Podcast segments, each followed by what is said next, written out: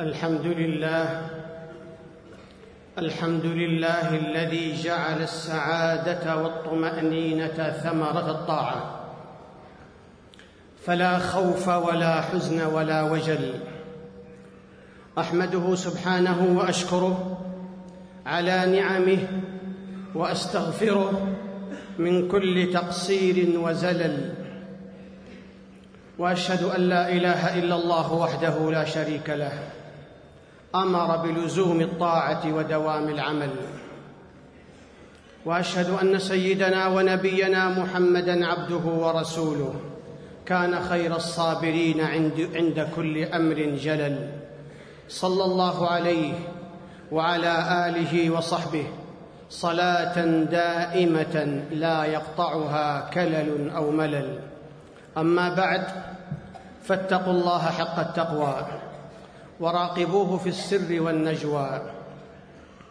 يا أيها الذين آمنوا اتقوا الله حق تقاته ولا تموتن إلا وأنتم مسلمون. حجاج بيت الله الحرام. لقد تشرفت هذه البلاد بخدمتكم. فكم سهرت من أعين وكم بذلت من جهود وكم أنفق من أموال. نسأل الله أن يبارك في جهد المخلصين ويكتب لهم الأجر الجزيل والثواب العظيم. المسلم في هذه الحياة ومع تجدد الأيام وانقضاء الأعوام لا بد له من ذكر وتذكير. وذكر فإن الذكرى تنفع المؤمنين. فأذكر نفسي وإياكم أيها المسلمون بهذه الوصايا. حجاج بيت الله الحرام. الإسلام هو الحصن الحصين والإيمان هو الدرع المتين والعزة في ظل هذا الدين. كما قال عمر بن الخطاب رضي الله عنه نحن كنا أذل قوم فأعزنا الله بالإسلام فمهما نطلب العزة بغيره أذلنا الله. فالشكر لله على ما حبانا من نعمة الإسلام والتوفيق للحج إلى بيته الحرام. الشكر وإن قل ثمن لكل نوال وإن جل. فإذا لم يشكر المرء ربه فقد عرض النعمة للزوال. وأعلى مقامات الشكر الاستجابة لله وللرسول والمبادرة إلى الطاعات وفعل الخيرات. فإن نفس المؤمن لا تستكين وهمته لا تلين حتى ينال الأجر الجزيل. وكلما سكنت نفسه أحدث لها نشاطا وقال لها يا نفس أبشري فقد قرب المنزل ودنا التلاقي فلا تنقطعي في الطريق دون الوصول فيحال بينك وبين منازل الأحبة. من الطاعات التي تزيد الإيمان المبادرة إلى حلق العلم ومجالس العلماء والأمر بالمعروف والنهي عن المنكر وزيارة المرضى وإصلاح ذات البين وإماطة الأذى واتباع الجنائز. بمعنى أن يغتنم المسلم كل فرصة سانحة فإن الرجل إذا حضرت له فرصة القربة والطاعة فالحزم كل الحزم في انتهازها والمبادرة إليها فإن العزائم والهمم سريعة الانتقاض قلما ثبتت. وأي حرمان أشد وأي حرمان أشد من أولئك الذين تترادف عليهم الفضائل الدينية ثم يعرضون عنها. ولا شيء أقبح بالإنسان من أن يكون غافلا عن هذه الفضائل عن هذه الفضائل والعلوم والأعمال الصالحة. قال صلى الله عليه وسلم من حج لله فلم يرفث ولم يفسق رجع كيوم ولدته أمه. وقال صلى الله عليه وسلم في عن صيام يوم عرفة أحتسب على الله أن يكفر السنة التي قبله والسنة التي بعده. فيا من غفر الله ذنبه يا من تلألأت صحيفته طهرا ونقاء. الحذر الحذر من الذنوب والآثام التي تسود الصحائف وتلوث القلوب. حافظوا على صحائفكم بيضاء نقية. حصنوا أنفسكم لئلا تزل قدم بعد ثبوتها. فللذنوب عواقب جسام تطفئ نور الطاعة وتورث العبد وحشه. والقلب ظلمة. سبب لهوان العبد على ربه. بل هي شؤم وذل في الدنيا والآخرة. إن الله لا يغير ما بقوم حتى يغيروا ما بأنفسهم. وإذا أراد الله بقوم سوءا فلا مرد له وما لهم من دونه من وال. حري بالعاقل أن يكون مراقبا لربه محاسبا لنفسه متدبرا عاقبته محافظا على الصلاة مع الجماعة معلقا قلبه بالمساجد تاليا كتاب الله سمة المهتدين مجاهدة النفس على هجر الهوى وقمع الشهوات المحرمة. ومن تمرن على دفع الهوى المأمون العواقب تقوى على ترك ما تؤذي عواقبه. ذلك أن مدمن الشهوات يصيرون إلى حالة لا يلتذون بها وهم مع ذلك لا يستطيعون تركها. أيها المسلمون حجاج بيت الله الحرام لقد تنوعت في هذا العصر الشهوات وترادفت الشبهات وهذا يتطلب أن يكون المؤمن قويا قويا في عقيدته وإيمانه وسلوكه قويا في إيمانه بالقضاء والقدر قويا في بدنه وفكره وقلمه قويا في علمه واقتصاده وصناعته. قال صلى الله عليه وسلم المؤمن القوي خير وأحب إلى الله من المؤمن الضعيف وفي كل خير رواه مسلم.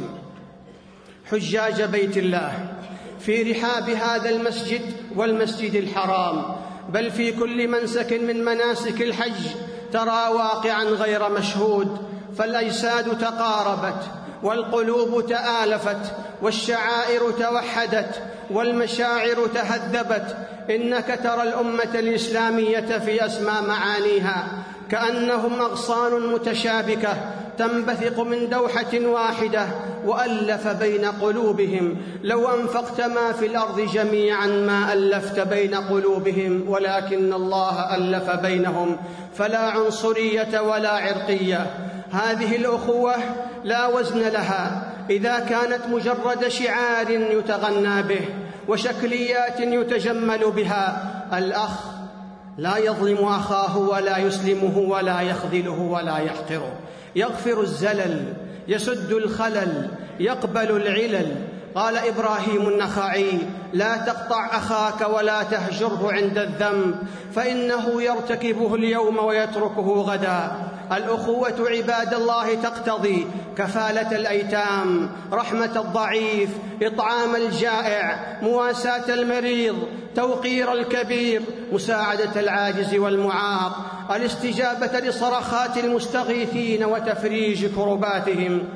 أيها المسلمون تغمر المسلم الفرحة وهو يرى هذه الجموع المباركة ثم لا تلبث الفرحة أن تخبو فيصاب بالأسى والحزن حين يتذكر اختلافا مقيتا قد نخر في جسد الأمة وفرقة عظيمة قطعت أواصر الأخوة فتآكلت بنيتها الداخلية واقتتلت فيما بينها وحول بعضهم الآراء إلى تحزب فكري أو تنطع سياسي أو عنصرية اجتماعية وطائفة تتعصب لمذهبها وفتاوى أئمتها وعلمائها ولا تقبل الرد إلى الله ورسوله عند الاختلاف في شيء من أمور الدين. كيف تختلف الأمة ونبيها واحد وقبلتها واحدة وكتابها واحد قال ابن عباس رضي الله عنهما إنما أنزل القرآن فقرأناه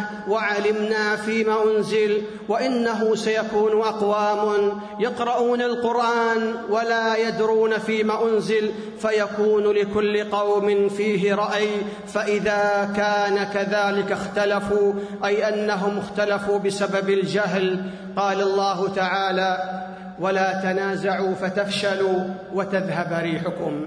وقال تعالى فاتقوا الله وأصلحوا ذات بينكم وأطيعوا الله ورسوله إن كنتم مؤمنين. وقال رسول الله صلى الله عليه وسلم إن الشيطان قد أيس أن يعبده المصلون في جزيرة العرب.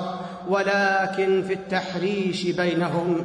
وقال صلى الله عليه وسلم لا ترجعوا بعدي كفارا يضرب بعضكم رقاب بعض. ودورنا العمل على وحدة الأمة ونبذ الاختلاف وتعميق أواصر العلاقة بين المسلمين. عباد الله لقد آن الأوان لأمة الإسلام أن تتسنم ذرى الرقي فهي خير أمة أخرجت للناس. والعالم اليوم ينشد منقذا ويعيش فراغا. وواجبنا نشر الدين والدعوة إلى الله. فأمتنا صاحبة رسالة وحاملة دعوة. واجبنا أن نبلغ دين الله ونظهره بالعمل بالقدوة الحسنة والأسوة الصالحة لنعيد للإسلام أمجاده ونعطر تاريخه إن صلاح المؤمن هو أبلغ خطبة تدعو الناس إلى الإيمان. قال الأوزاعي رحمه الله إن المؤمن يقول قليلا ويعمل كثيرا وإن المنافق يقول كثيرا ويعمل قليلا. والناظر في أوضاعنا وأوضاع المجتمعات الإسلامية في هذا العصر يجد أن عقيدتنا وأخلاقنا لا تكاد تتواءم مع حياتنا العملية في بعض مناحي الحياة. والمطابقة بين القول والفعل علامة الصدق ودليل الإيمان وأساس قبول الدعوة. ولذلك يقول الحسن البصري رحمه الله عظ الناس بفعلك ولا تعظهم بقولك بارك الله لي ولكم في القرآن العظيم ونفعني وإياكم بما فيه من الآيات والذكر الحكيم. أقول قولي هذا وأستغفر الله العظيم لي ولكم ولسائر المسلمين من كل ذنب فاستغفروه إنه هو الغفور الرحيم.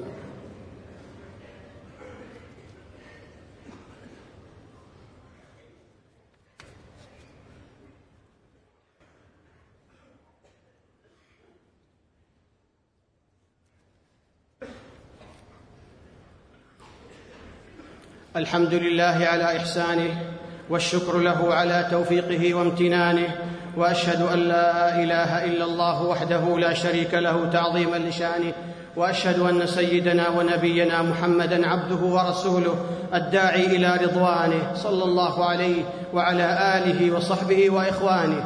أما بعد فاتقوا الله حق تقاته.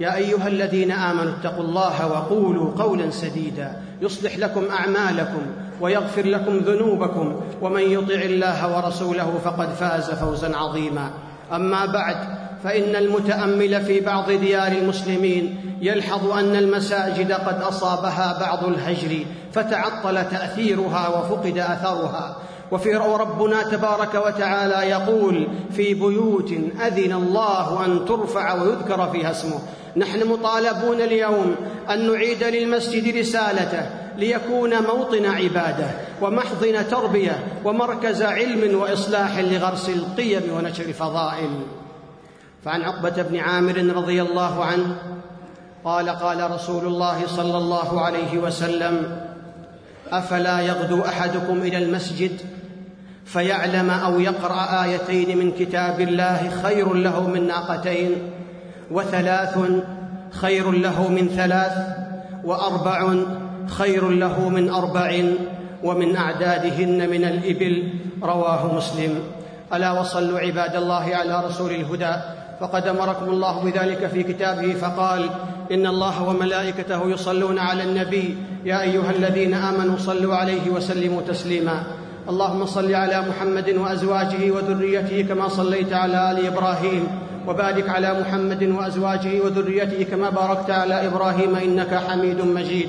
اللهم إنا نسألك الجنة وما قرب إليها من قول وعمل. اللهم إنا نسألك رضوانك والجنة ونعوذ بك من سخطك ومن النار. اللهم أصلح لنا ديننا الذي هو عصمة أمرنا وأصلح لنا دنيانا التي فيها معاشنا وأصلح لنا آخرتنا التي إليها معادنا. واجعل الحياة زيادة لنا في كل خير والموت راحة لنا من كل شر يا رب العالمين. اللهم أعنا ولا تعن علينا وانصرنا ولا تنصر علينا وامكر لنا ولا تمكر علينا واهدنا ويسر الهدى لنا وانصرنا على من بغى علينا. اللهم اجعلنا لك ذاكرين لك شاكرين لك مخبتين لك أواهين منيبين. اللهم تقبل توبتنا واغسل حوبتنا وثبت حجتنا وسدد ألسنتنا واسلل سخيمة قلوبنا. برحمتك يا أرحم الراحمين. اللهم احفظ المسلمين في بلاد الشام. اللهم احفظهم بحفظك واكلاهم برعايتك. اللهم ألف بين قلوبهم وأصلح ذات بينهم. اللهم كن لهم مؤيدا ونصيرا وظهيرا يا رب العالمين. اللهم فرج همهم ونفس كربهم ويسر أمرهم وسدد رميهم واحفظهم في برك وجوك يا رب العالمين. برحمتك يا أرحم الراحمين. اللهم إن طاغية الشام واعوانه اللهم إن طاغية الشام وأعوانه قد بلغوا في الظلم منتهاه وفي الجرم غايته اللهم شتت شملهم وفرق جمعهم واجعل الدائرة عليهم يا رب العالمين. اللهم منزل الكتاب مجري السحاب هازم الأحزاب اهزمهم وانصر المسلمين عليهم إنك على كل شيء قدير. يا قوي يا عزيز يا ذا الجلال والإكرام. اللهم إنا نسألك يا الله بأنك أنت الله الواحد الأحد الصمد. اللهم يا قوي يا عزيز. اللهم إنا فقراء إليك. اللهم أنزل علينا الغيث ولا تجعلنا من القانطين. اللهم أنزل علينا الغيث ولا تجعلنا من القانطين. اللهم سقيا رحمة لا سقيا عذاب ولا بلاء ولا هدم ولا غرق. يا أرحم الراحمين. اللهم أغثنا اللهم أغثنا اللهم أغثنا اللهم أنزل علينا الغيث ولا تجعلنا من القانطين. اللهم احفظ حجاج بيتك الحرام. اللهم ردهم إلى ديارهم سالمين غانمين مقبولين فرحين مستبشرين. اللهم اجعله حجا مبرورا وسعيا مشكورا وذنبا مغفورا وعملا صالحا متقبلا مبرورا يا رب العالمين. اللهم وفق إمامنا لما تحب وترضى. اللهم وفقه لهداك واجعل عمله في رضاك يا رب العالمين. اللهم هيئ له البطانة الصالحة الناصحة التي تدله على الخير وتعينه عليه برحمتك يا أرحم الراحمين. إن الله يأمر بالعدل والإحسان وإيتاء ذي القربى وينهى عن الفحشاء والمنكر والبغي يعظكم لعلكم تذكرون. فاذكروا الله يذكركم واشكروه على نعمه يزدكم ولذكر الله أكبر. والله يعلم ما تصنعون.